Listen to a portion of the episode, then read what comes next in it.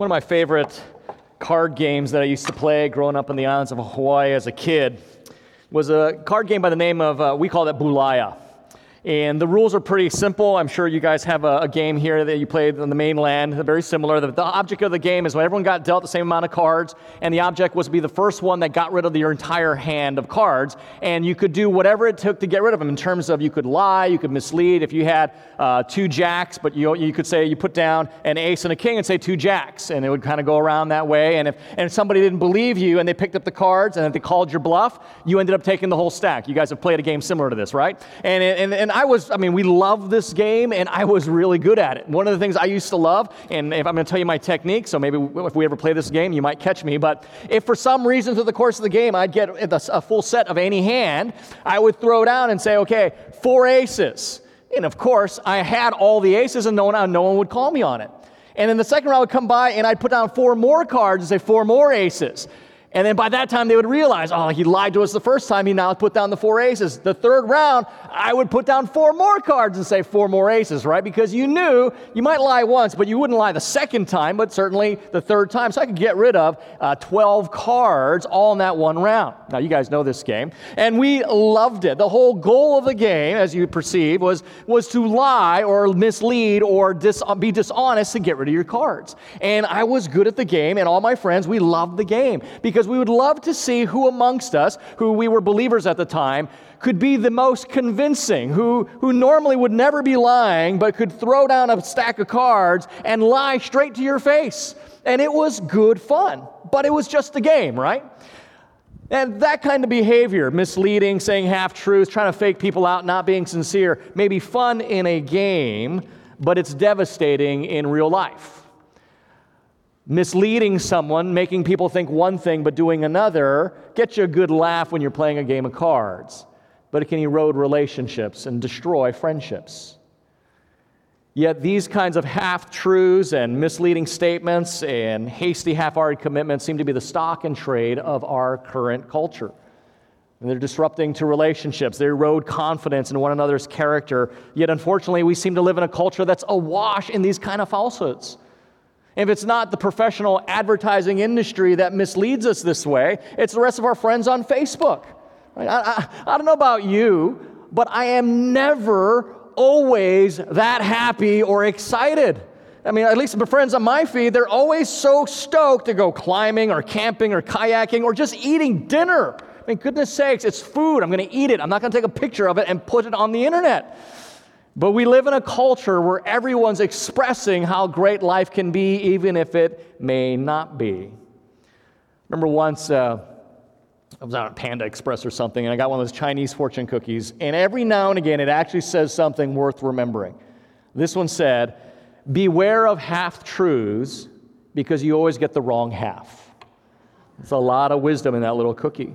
And if just misleading one another weren't bad enough, Scripture tells us, and our own human experience verifies, that fallen humanity is just full of habitual liars. Kids will lie to their parents. Parents will lie to their kids. Men lie to women. Women lie to men. Employers lie to employees. Employees lie to their employers. It seems as if the whole system of our culture is built and established on lies. And you have to wonder what would happen if just for one 24 hour period, for one day, somehow people were forced or compelled to tell the truth? Would it all just unravel?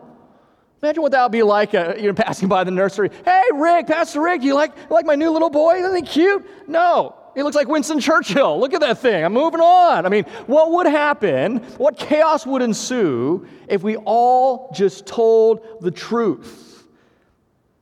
I'm not thinking of any particular child, by the way. I'm just using that as an illustration. the real problem, though, with our inability with absolute truthfulness is that this is just another reminder to us of how we are again not like God. When God speaks, he can be believed because his words are absolutely true. When God offers a promise, we can base our life on it because God never utters falsehood. As a matter of fact, in James chapter 1 verse 17, James says, "In him there's not even a shadow, there's not even a variation of change." Not even a shadow.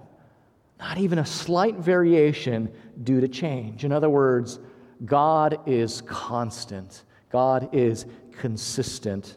And his word is his bond because it is a reflection of his consistent, constant, wholly unified, trustworthy character. So, with this in his mind, as we come near towards the end of this last chapter of this book of James, James wants to address our problem with faithless swearing by reminding us of God's standards of faithful swearing. Well, let's look at our passage this morning, James chapter 5, in verse 12, just one verse. But that doesn't mean we get out earlier. James writes, I'm just being upfront and honest. I'm just going to be truthful with you. But above all, my brothers, do not swear either by heaven or by earth or by any other oath, but let your yes be yes and your no be no, so that you may not fall under condemnation. What is our problem with faithless swearing? Now, you've probably figured it out by now that the sermon title, Stop Swearing, is not in reference to the use of foul language or illicit speech or offensive talk. Besides, James has already addressed that in our study of the book of James. You remember James chapter 3, verses 10 through 12. Nor is James addressing here gossip, destructive speech, or filthy jokes that Paul heartily condemns in Ephesians 4:29. Instead, James is getting at the human habit so common both then and now of giving our word but not fulfilling it, of taking an oath only to retract it, of making a promise only to break it, to say one thing but to do another. As a matter of fact, so important is our words, our, our words, our speech. Do you notice that in every chapter of the book of James, James addresses this issue? So look with me at, or you don't have to go there, but James chapter 1, verse 26. James writes, If anyone thinks himself to be religious and yet does not bridle his tongue, but deceives his own heart, this man's religion is worthless. Chapter 2, verse 12, James says, So speak and so act as those who are to be judged by the law of liberty. Chapter 3, verse 10. From the same mouth come both blessing and cursing. My brethren, these things ought not be this way.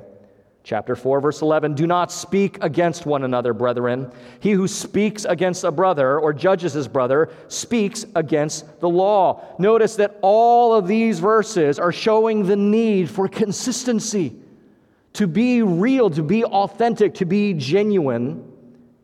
And through our study, we've learned from James the reason our words are so important is because the words we use are a reflection of the condition of our heart. So by the time we get to chapter 5, verse 12 this morning, this is kind of the collective truth of what James has been trying to remind his readers. That our hearts also show, our words also show, whether they're the, the truthfulness or reliability of them, is that we are to reflect the character of God. So, words are so important according to James because they both reveal the heart and reflect whether or not we are reflecting the character of God in whose image we were made.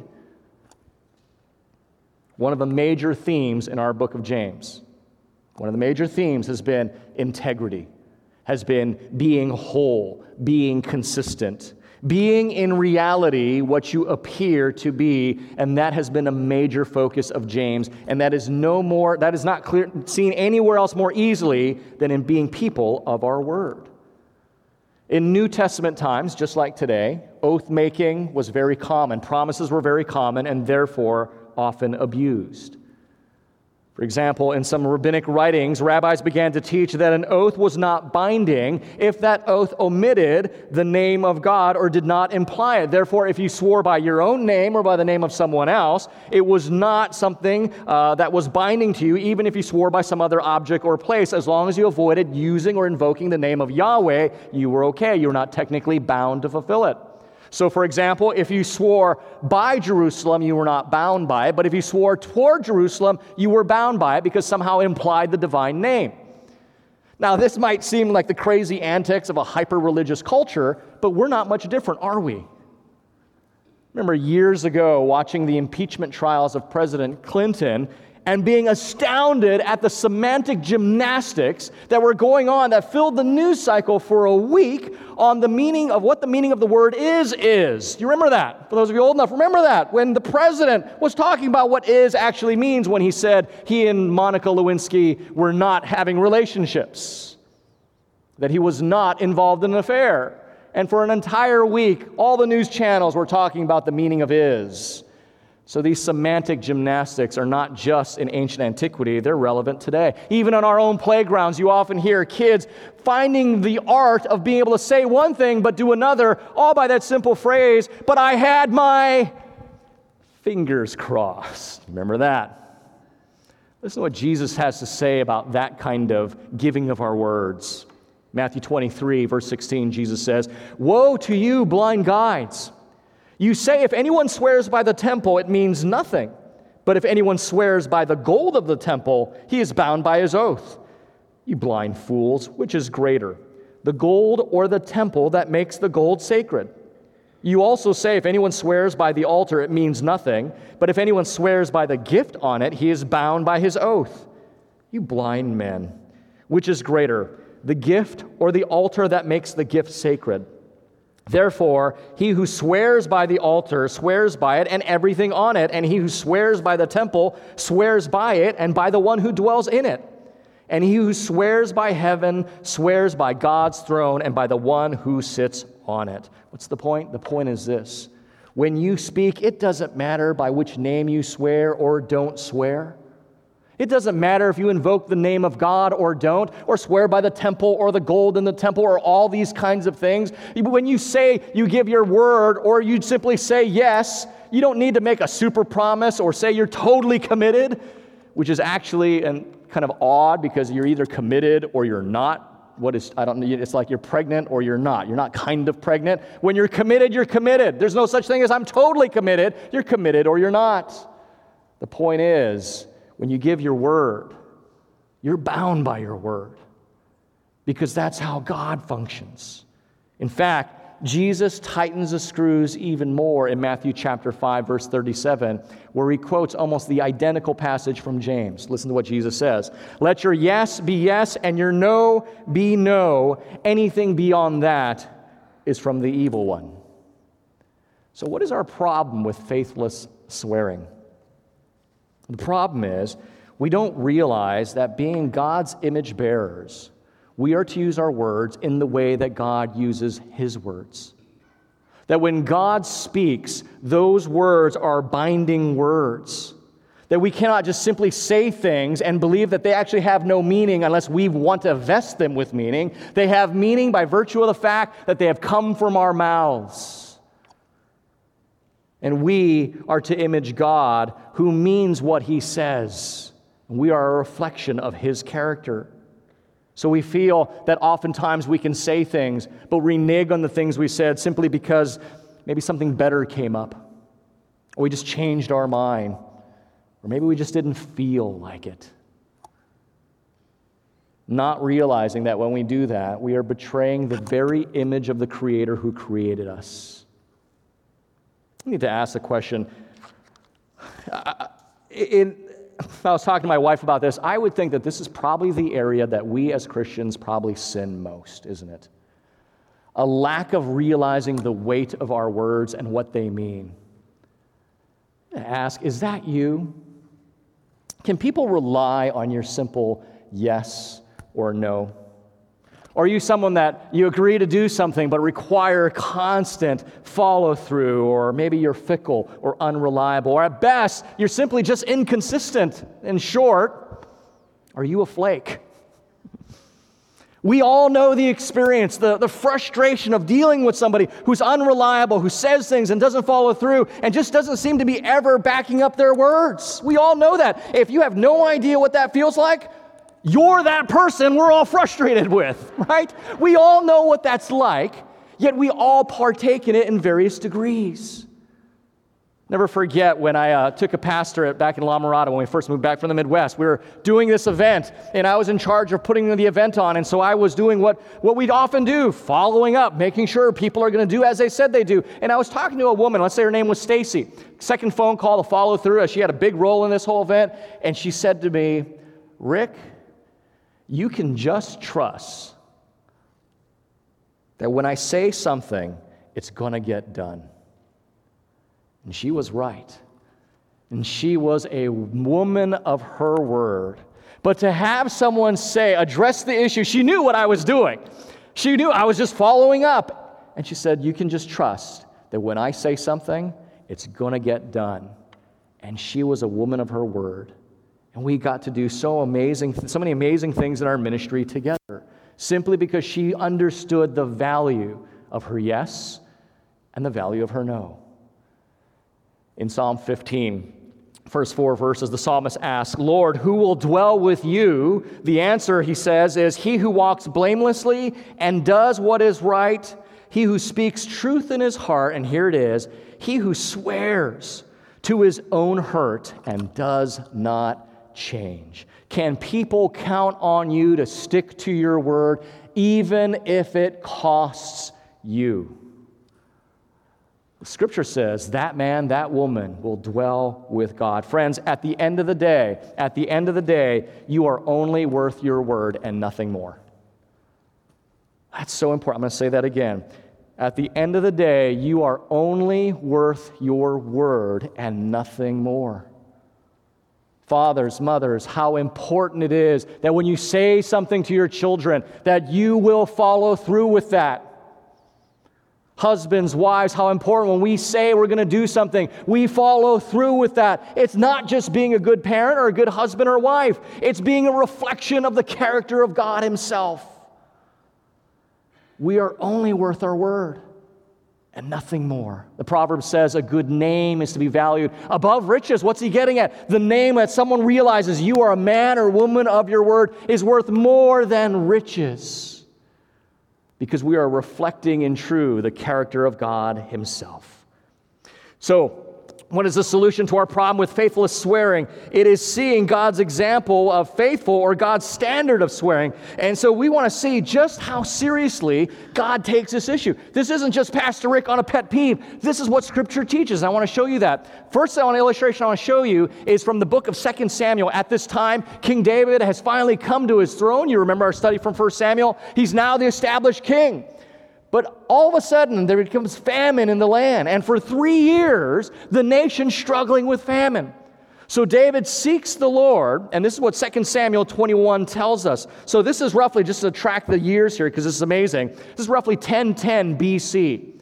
David's the king. There's a famine. He says, What's going on? So he seeks the Lord. Why is there famine in my land, Lord? And this is what the Lord says to him in 2 Samuel 21 1. You don't need to go there, we'll have it on the screens behind you. Now there was a famine in the days of David for three years, year after year. And David sought the face of the Lord, and the Lord said, There is blood guilt on Saul and on his house because he put the Gibeonites to death. You're going, well, okay, what does that have to do with a famine coming to us? Okay? Here's I want to set this up for you. Very clearly, there's a famine in the land. David seeks the Lord. Why is there famine? The Lord says, Well, there's blood guilt on the house of Saul because he killed the Gibeonites. What? To understand this, you need to go back nearly 400 years to the book of Joshua, chapter 9. When the Gibeonites came to the Israelites as they were taking over the promised land, and they deceived the Israelites, admittedly, but the Israelites, who didn't seek the Lord in this transaction, which is very interesting, made a promise to the Gibeonites. They said, Hey, God's given us this land, and we're coming through to take the land, but we'll leave you alone. We will not harm you. We make a pact with you. We're making a promise to protect you. And then they realized they were deceived, but the promise was given. Years later, while David was struggling to be king and Saul was chasing him, theologians and scholars believe, some believe that the slaughter of Nob that we studied in 1 Samuel 22, when, when Saul slaughtered all the priests and the people of that area, was the blood guilt of Saul. Now, we're not sure because they were priests and these were Gibeonites, but they were in the same location. The point being, 398 years later, there's a famine in the land. And the Lord says, uh, excuse me, David says, Lord, why is there a famine here? He says, I'll tell you why there's a famine here. Because Saul killed the Gibeonites. What does that have to do with this, Lord? Do you remember Joshua 9 when the leader of Israel promised to spare the Gibeonites? Yeah. And then centuries later, another leader of Israel killed the Gibeonites? Yeah. And then 30 years later, you're the leader of Israel, and I'm holding you accountable because you gave your word and it was broken. Friends, God holds us accountable for the words that come from our mouths. And now, in our American mentality, we say, that's not fair. That had nothing to do with David. That was Saul and that was Joshua. That's not fair. David's his own man. Let's not impose Western ideals on the Word of God. This was a leader of Israel being held accountable for another leader of Israel, being held accountable for another leader of Israel who made a promise in the name of the Lord and it was violated. And God says, when you give your word, you stick to it at your own hurt. And it was not kept to. And so now there's a famine in the land. Wow. Do you see the importance, the value that God puts on our words? Let's go back to our text. This phrase, let your yes be yes and your no be no, as I said, is identical to Matthew 5:37. The only thing that changes is in Matthew, Jesus says anything beyond this is the evil one. But James says, so that you may not fall under the condemnation. Now, the condemnation James is referring to is that when your words are not reliable, when your name cannot be associated with truth, you fail to bear the image that you were meant to bear and you are condemned for failing as an image bearer. If you're not bearing God's image, my friends, you're going to bear someone else's image, right? This is biblical anthropology 101. We look at the book of Genesis. We were all created to be image bearers. Like, just look at every culture, subculture here in the US in South Orange County. We reflect the image of something. We cannot not do that. Ultimately, we will either bear the image of God or something else. Let me read, take you to John chapter 8, Jesus' words when he was having conversation with the Pharisees. Oh, they're stinging, but he says this in John 8 44. You are of your father, the devil, and your will is to do your father's desires. He was a murderer from the beginning and does not stand in the truth because there is no truth in him. When he lies, he speaks out of his own character, for he is a liar and the father of lies. Now, you might be sitting there going, wait a minute, you just, just, you're quoting this passage. So, are you saying that if I don't keep my word, or if I don't do as I say I will do, like say I'm going to help someone move and I don't show up, you're telling me my father's Satan? No, I'm not, I'm not saying that. I need to be clear. That's not what I'm saying. That's what Jesus is saying, okay? That's what Jesus is saying. Now, hold on here. Listen to me. Listen to me. Truth, goodness, integrity, consistency, virtue, reliability, all these virtues cluster together, some more tighter than others, but they're all connected nonetheless. Just as falsehood, laziness, unreliability, inconsistency all cluster together, maybe not tightly as others, but they're all connected nonetheless. Every one of us will either increasingly bear the image of the father of all truth or the father of all lies. That's the reality, friends. That's one of the things I love about Scripture. I forget who else I'm having this conversation with, but the Scriptures are so beautiful, beautifully simple as it understands life. There is the, the, the domain of darkness, the kingdom of light. There's the path of the fool, the path of the wise. There's righteousness and wickedness. Which are we on? Now, there are a thousand nuances when you're in one or the other, but these macro paths have to be chosen. And we are either bearing the image of the God and Father of all truth, or we are bearing the image and likeness of the Father of all lies. Speaking truth is at the fountainhead of the Christian faith. Speaking truth is at the fountainhead of the Christian faith. Ask yourself this question how would you feel? How would you feel if God kept his words, his commandments, and his promises as faithfully as you keep yours? How would that work out for you? Can you imagine those kinds of conversations? Yeah, I know you, the, that prayer request you made last year and you keep making it. I, I, was going to get to it, but something came up. North Korea, you know, I'm kind of distracted right now. Can you imagine that? Imagine God saying something like that to you. Imagine Him saying, Yes, I know I promised to forgive sins. I, I know that's in my word, but you know, I just, I want to be authentic. I just don't feel like forgiving right now. And since I want to be true to myself, I don't want to be fake, I just don't think I'm going to do the forgiveness of things anymore. Until, um, until later, maybe I'll change my mind. Is that how God functions? I know I said I'll never leave you or forsake you. I just forgot. Sorry. Oh, yes, I'm omniscient. I can't forget. That's not a good excuse. What I mean to say was, I forgot to remember. See, we can spin it however we want. It all sounds horrible if that's how God is going to interact with us. Aren't we glad? Scripture says, Heaven and earth will pass away, but his words will never pass away.